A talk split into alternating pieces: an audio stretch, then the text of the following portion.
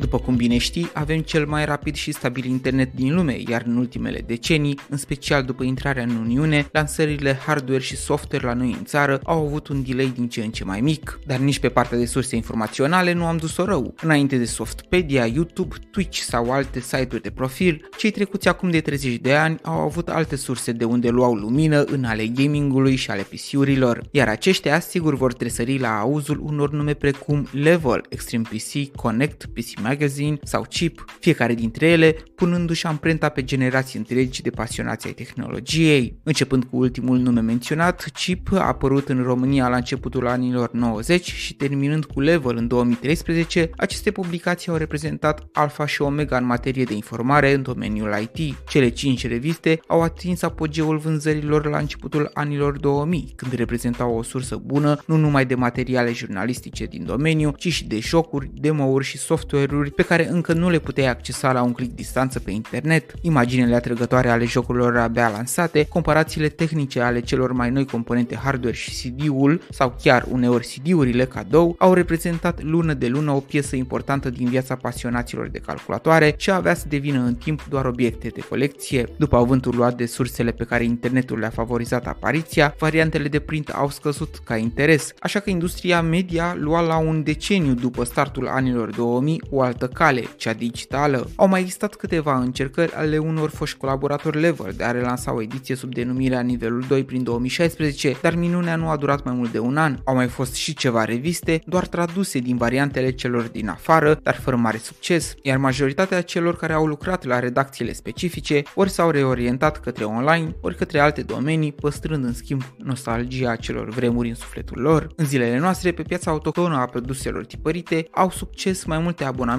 din afara țării, precum Retro Gamer sau Play Magazine, amândouă provenind din Marea Britanie. În rest, nu există o revistă dedicată jocurilor sau pentru tehnologie, așa cum erau cele anunțate la început, cel puțin oficial, pentru că recent am dat peste un grup de Discord unde am găsit oameni cu aceleași preferințe și dornici de a avea propriul lor proiect publicistic care să aibă legătură cu jocurile. Grind se numește, iar creatorii săi fac parte din comunitate, reușind până în prezent să realizeze două ediții. Vă spun sincer, grafica și textele celor două reviste realizate de o mână de oameni pasionați de gaming m-au dat peste cap. Momentan proiectul este unul la început, iar tirajul a fost la cerere nu mai mult de 20-30 de reviste și acestea dedicate mai mult membrilor din cadrul grupului. Bogdameni sunt, iar epoca printului poate încă nu a trecut. Lumea vrea să aibă ce să atingă, ce să miroasă și în final să păstreze în biblioteca sa. Dacă te pasionează revistele de gaming, îi poți căuta pe rețele de socializare pe cei de la revista Grind și spun sincer că am pus și eu umărul la o pagină 2. Pe curând!